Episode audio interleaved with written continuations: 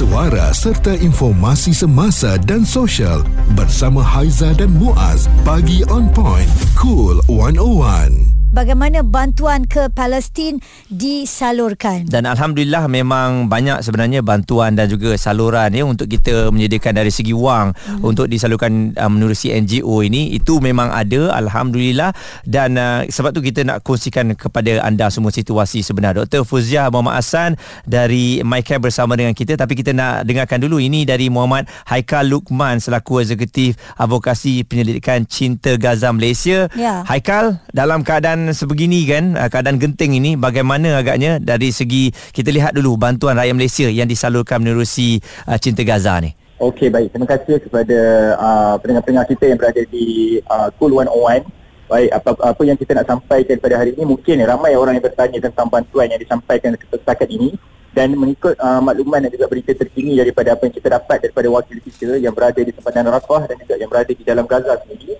sempadan Rafah masih belum dibuka walaupun dijanjikan oleh Amerika Syarikat untuk memberitahu kepada pemerintah Mesir untuk membuka sempadan di sempadan Rafah untuk uh, membenarkan segala bantuan daripada seluruh dunia untuk masuk ke bumi Gaza tapi masih lagi tidak dibuka dan apa yang dibuat oleh Cinta Gaza Malaysia adalah kita dah distribute dulu bahan-bahan ataupun barang-barang keperluan yang sangat uh, yang sangat diperlukan oleh penduduk Gaza terutamanya alatan-alatan bantuan seperti perubatan, pakaian, makanan dan juga alatan penyelamat. Cumanya apa yang kita boleh buat daripada dalam Gaza adalah benda yang sangat terhad sebab syarikat-syarikat pun disekat daripada mendapatkan akses daripada sumber mereka daripada luar mm-hmm. dan uh, nak untuk pengetahuan semua pendengar kita di uh, Cool 101 apa yang kita buat adalah kita dah ada perjanjian dengan syarikat ataupun uh, supplier-supplier yang berada di Gaza sendiri uh, andai kata berlaku apa sahaja serangan berlaku apa sahaja peperangan dalam tempoh masa yang sangat panjang mereka akan distribute dulu bahan-bahan ni kepada penduduk-penduduk Gaza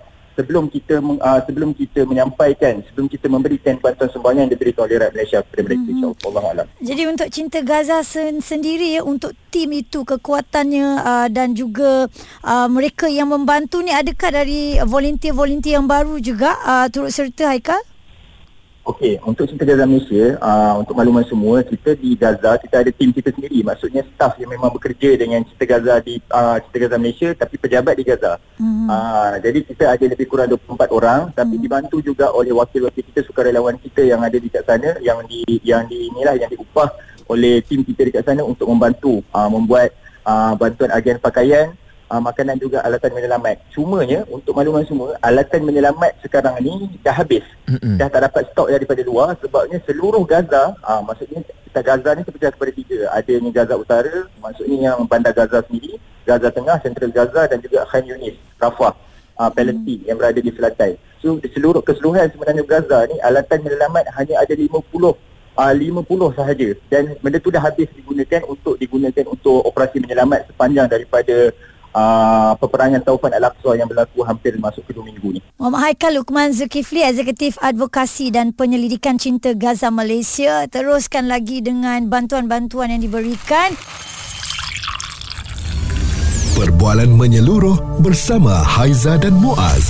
Pagi on point, cool 101 semasa dan sosial. Bagaimana bantuan ke Palestin nak disalurkan? Jadi ini satu pertanyaan mungkin anda sendiri uh, dah banyak membantu eh uh, melalui saluran-saluran yang betul. Mm-hmm. Kita kena ingatkan juga kepada anda sebab uh, sekarang ni semua orang uh, nak membantu Palestin tapi harus diingat memang ada orang yang akan mengambil kesempatan yeah. konon-kononnya nak bantu orang Palestin tapi sebenarnya duit anda tu tak dibawa pun ke sana. Mm-hmm. Dan kita menerima WhatsApp daripada Syakila yang dengarkan Kulon Owan. Saya tak dapat tahan tangis saya sungguh runtun jiwa yang mengenai Palestin. Moga Allah makbulkan doa-doa kita semua insya-Allah. Baik Dr. Fauzia Muhammad Hassan Lembaga Pemegang Amanah Humanitarian Care Malaysia My Care akan terus bersama dengan kami. Doktor, um, macam mana bila kita sebut tentang bantuan ni macam mana kita nak memahami lebih jelas tentang usaha untuk menyalurkan bantuan ini dan kita faham uh, dah ada pun dekat sana uh, tetapi masih lagi menanti ni dan adakah masih lagi ada uh, saluran-saluran daripada sini untuk terus hantar kepada sana. Okey. Uh, alhamdulillah uh, sebenarnya my care sebagaimana uh, yang kita tahu kita ada office di Gaza mm-hmm. dan kita banyak projek ongoing project jadi sebelum uh, sebenarnya sebelum uh, Taufan Al-Aqsa ni berlaku kita dah hantar 80,000 uh, US dollar mm. untuk projek-projek kami jadi duit tu dah sampai di Gaza Dah sampai awal ya. Dah sampai. Ha. Jadi apabila berlakunya Taufan Al-Aqsa ni, kita keluarkan terus.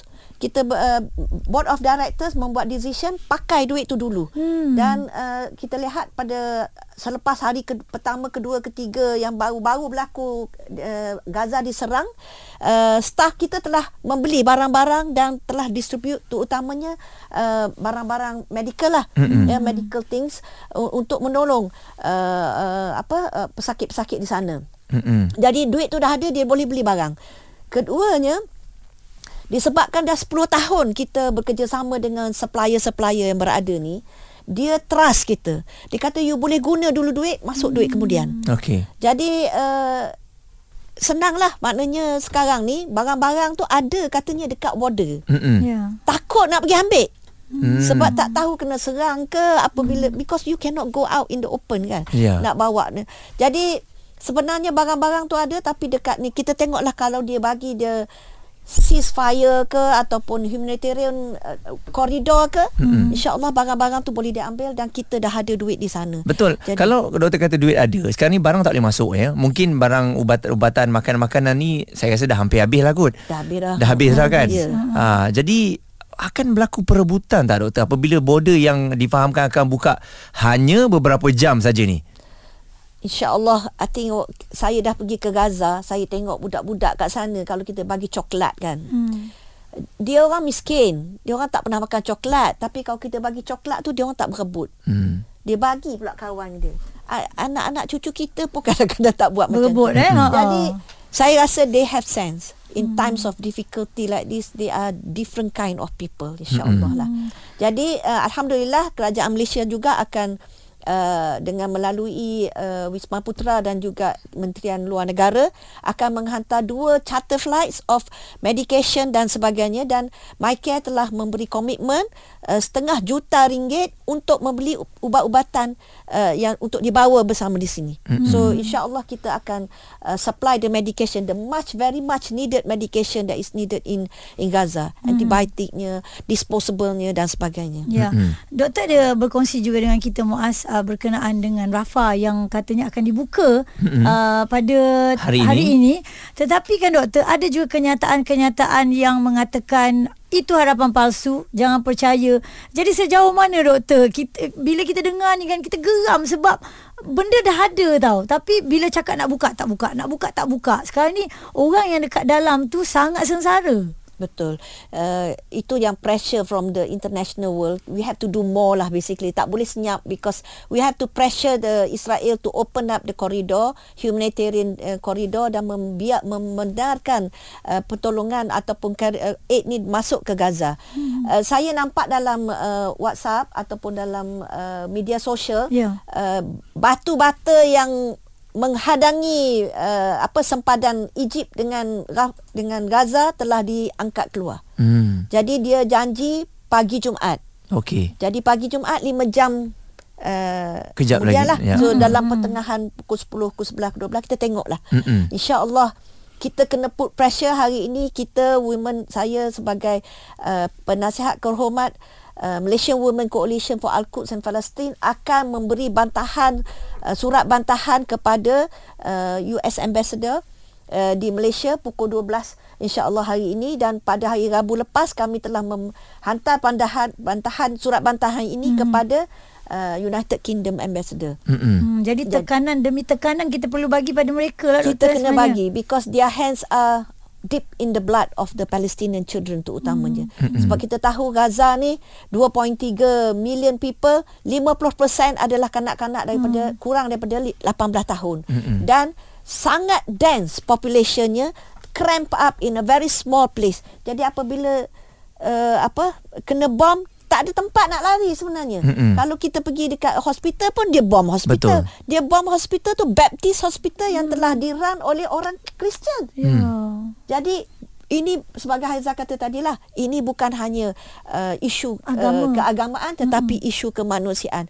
Kalau kita tak buat apa-apa maknanya kita tidak ada peri kemanusiaan langsung. Hmm. Betul. Dan janganlah kita bila berjumpa dengan Allah SWT tidak ada jawapan untuk memberitahu bahawa kita ada buat sedikit pun walaupun sedikit kita mesti buat untuk memastikan uh, rakyat Gaza pembelaan kepada rakyat Gaza dan Palestin hmm. dan memastikan uh, uh, kebebasan mereka dan juga insya-Allah kita dapat uh, bersolat di Masjidil Aqsa secara uh, free bukan Mm-mm. anda bawah occupation Mm-mm. and the occupation is the answer Mm-mm. Responsif menyeluruh tentang isu semasa dan sosial. Pagi on point bersama Haiza dan Muaz. di Cool 101. Haiza Muaz menemani anda di Cool 101 Pagi On Point. Semakin seronok ya kita bercerita tentang apa yang berlaku. Kadang-kadang ada uh, di kalangan belia lah contohnya Muaz kan. Kita pernah bawa juga isu ini. Adakah anda benar-benar tahu ataupun anda cuma nak ada dalam cerita ini di mana uh, apa yang berlaku konflik di antara Palestin dan juga Israel. Hmm. Uh, jadi bersama dengan uh, tetamu kita Dr. Fauzia Mamat Hassan daripada MyCare bercerita macam-macam sedikit sebanyak banyak ilmu banyak info yang kita tahu daripada segi uh, bagaimana untuk kita salurkan bantuan dan sebenarnya apa yang berlaku Mm-mm. di uh, apa yang berlaku di Gaza. Bantuan tu memang dah disalurkan Tunggu masa nak masuk je Ya. Dan uh, doktor Mungkin situasi di Gaza tu sendiri Difahamkan ada beberapa border uh, Cuma sekarang ni kita menantikan uh, Rafah border je untuk dibuka Bagaimana dengan border-border lain doktor? Rafah ni eh Rafah pula uh, Gaza ni dia small strip je Mm-mm. Dia, dia dia punya tu dia face Mediterranean Sea Betul? Hmm. jadi itu dah block Dah dikawal dah dikawal Israel. sebab Mm-mm. saya masa pergi di Gaza saya bila pergi di pantai dia kita Mm-mm. nampak lampu-lampu sederet Ha. di lautan Itu ada kapal ke doktor? Israeli Navy Oh. dia memang uh, jaga shore tu Mm-mm. macam uh, nelayan ya nelayan uh, is, uh, Palestin nak pergi ang- tangkap Ikan. ikan, dia tak bagi dia Mm-mm. bagi sampai 10 ataupun 5 nautika saja jadi tentulah ikannya kecil-kecil Semua disekat sebab, ya. Hmm. ah sebab dia bukan uh, Laut dalam. dalam kan dalam. ha. jadi kal- kalau dia uh, lebih daripada border tu Kena 10 tembak. dia tembak Mm-mm. kadang-kadang ditembak bagi mati kadang-kadang ditembak untuk Bagi warning. dehumanize maknanya hmm. untuk menghina dia dia tembak bagi bot tu bocor dia suruh telanjang dia suruh swim back dan sebagainya Sengsara ya. Mm-mm. jadi begitu ya dia nak bagi you malu dan rasa hina tak ada jati diri dan sebagainya itu laut Mm-mm. itu sebabnya kami dalam uh, misi uh, flotilla ya freedom flotilla nak break that blockade Oh. memang tak boleh lah Mm-mm. kami dulu dalam Women's Boat to Gaza 35 batu lagi dalam international water lagi dah di, kena tangkap. Hmm. Nah, dok doktor pernah cerita doktor Ah. ada pengalaman Ya, di, dah kena tangkap dan dibawa ke Ashdod. Jadi hmm. memang tak boleh pergi ke Gaza. Okey. Uh, airport airport dia memang dah lama lah. Mana nak nak nak terbang kan? Semuanya drone dia je. Hmm. Uh, so land, tanah. Tanah ni border dia Israel semua. Uh, the north, the the east dan the south saja dengan Egypt. Mm-mm. So ada tiga border yang uh, ataupun crossing yang boleh buka yang ke atas tu RS masuk Israel. Okey. Itu kalau macam orang-orang Gaza nak pergi bekerja ke Israel boleh dia kena ada permit ataupun orang Gaza nak pergi West Bank untuk medical treatment katakanlah dia dapat kanser ke apa. Hmm. Tapi nak pergi medical treatment ni pun kena apply permission berta- berbulan-bulan. Kadang-kadang miss the appointment dia. Hmm. Kadang-kadang memang tak bagi. Memang menyusahkan. Yang kat bawahnya ada dua ya dekat Rafah border tu untuk orang-orang kita nak masuk lah keluar keluar masuk keluar masuk nak pergi haji ke nak pergi mana-mana boleh. Dan sebelah dia tu Karam crossing tu is only for goods to go in. Oh, okey. Jadi north south dua tutup. Yang ada dekat Rafah untuk pergerakan ni. Mm-mm. So saya tak sure yang dia kata Rafah border buka ni uh, yang mana yang buka tu Mm-mm. untuk trucks masuk. So, selalunya truck masuk dekat Karam crossing. Hmm. Jadi itulah dia kontrol semua. Mm-mm.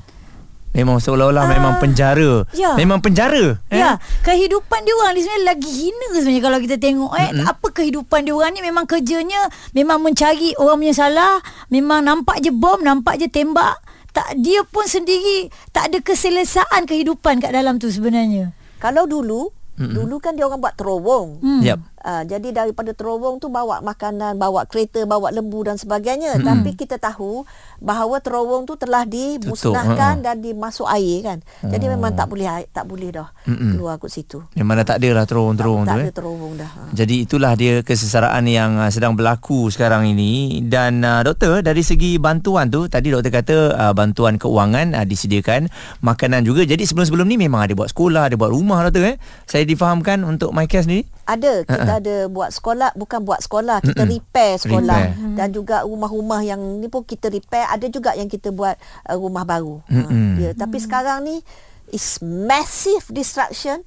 Kita tengok building-building yang apartmen yang tinggi semua run up Mm-mm. dan uh, kawan saya yang uh, apa Rana Shubir yang datang memberi uh, ceramah ya rumah dia run up habis tak boleh jumpa dan kita tengok bagaimana kesesaraan mereka lah kita dah apa kalau kita lah ya Mm-mm. ki- kumpul duit lama-lama dah buat rumah sekelip mata run up Mm-mm. apakah perasaan dan bila dia orang balik nanti pun nak balik ke mana betul Ya. ha nak Ini balik ke mana betul-betul memainkan perasaan dan jiwa ni ya doktor. Okey, kita ada masa lagi bersama dengan doktor. Sekejap je lagi terus dengar Cool 101 semasa dan sosial.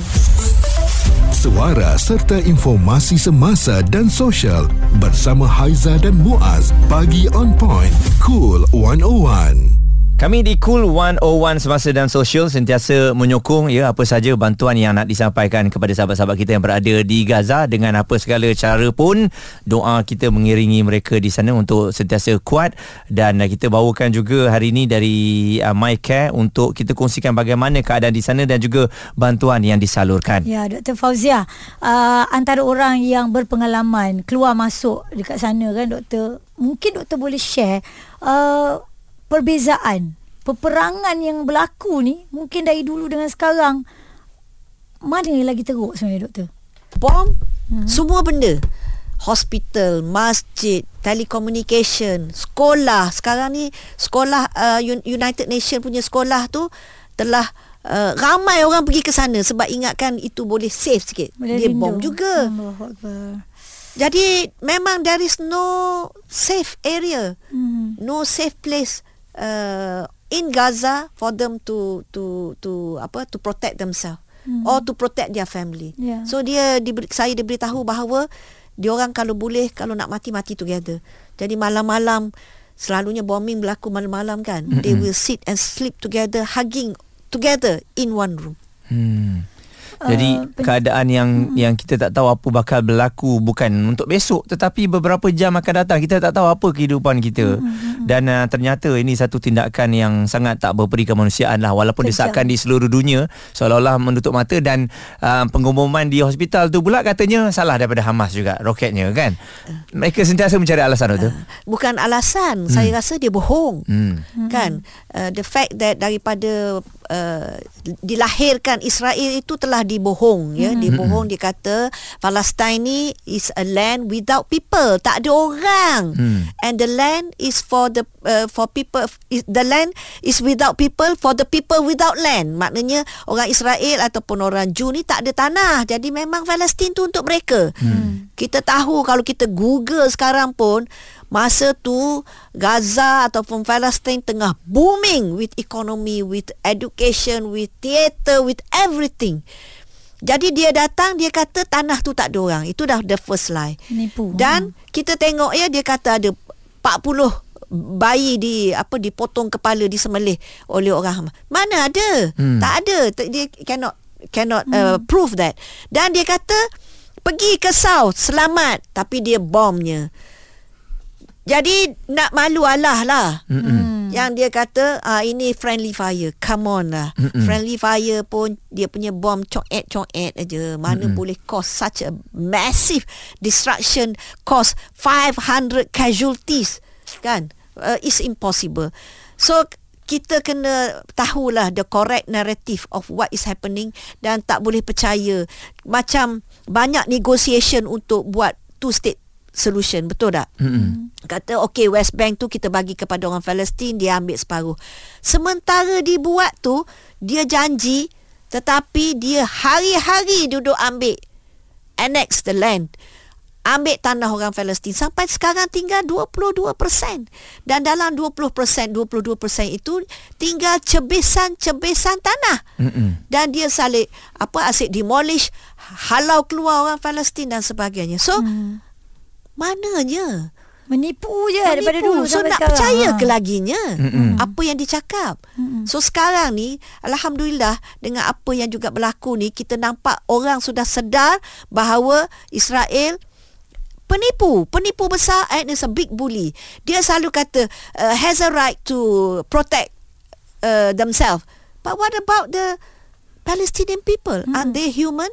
And they have the right to protect themselves? Mm-mm. They have the right to resist all this torture, all this uh, kezalimi, segala kezaliman yang dilakukan day in day out. Sekarang ni kita nak buat slide pun uh, asyik kena tukar je berapa orang meninggal, berapa orang cedera, berapa rumah. Hmm. Sebab every minute. Every minute, yep. There's a lot of death. Mm-mm. Doktor, uh, di kesempatan ini mungkin bagaimana agaknya untuk kita terus menyalurkan bantuan melalui MyCare, um, medium-mediumnya yang doktor boleh kongsikan bersama dengan kami, silakan. Uh, boleh terus ke MyCare punya bank account, uh, social media, Instagram, uh, semualah boleh buka dan kita hanya boleh bercakap tentang MyCare sahaja.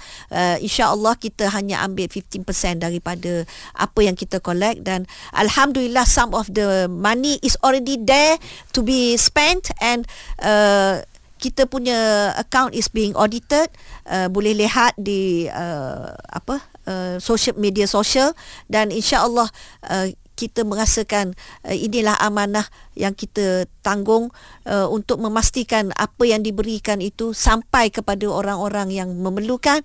Dan sekarang ni tak tak terkata bantuan tu uh, apa sangat-sangat diperlukan sebagaimana kita lihat di media sosial jadi kita tak payah tunggu masa sebab mm-hmm. nak tunggu gaji ke nak tunggu bonus ke baru nak bagi. Tak usah. Sebab the the the need is now. Dan juga tak payah tunggu seribu nak bagi. Kalau seringgit pun tak apa lima sen pun tak apa. Sebab kalau seribu orang bagi seringgit dah seribu mm-hmm. ringgit. Jadi mm-hmm. kita hendak sekarang semua orang memberi bantuan apa-apa saja yang dia dapat lah. Daripada duitnya daripada social medianya daripada pemikirannya daripada war-warkan naratif yang bersih, yang betul, yang sahih kepada kawan-kawan, anak beranak, keluarga dan sebagainya.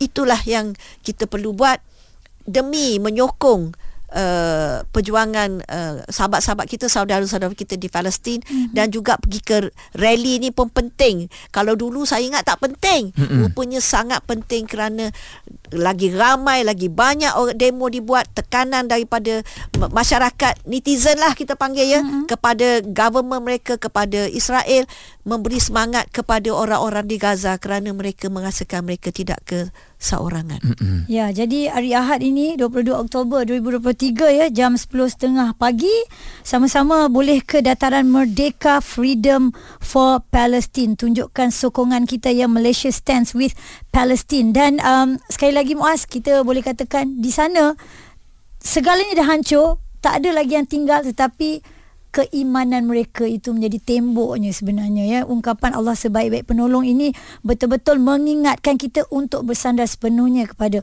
Allah dalam segala hal. Insyaallah kita terus berdoa yang terbaik buat saudara-saudara kita di sana. Dan uh, Dr Faziah Muhammad Hassan lembaga pemegang amanah humanitarian care Malaysia terima kasih kerana berkongsikan keadaan dan juga situasi di sana. Kita doakan bersama terus bersama kami di Cool 101 semasa dan sosial suara serta informasi semasa dan sosial bersama Haiza dan Muaz. Bagi on point cool 101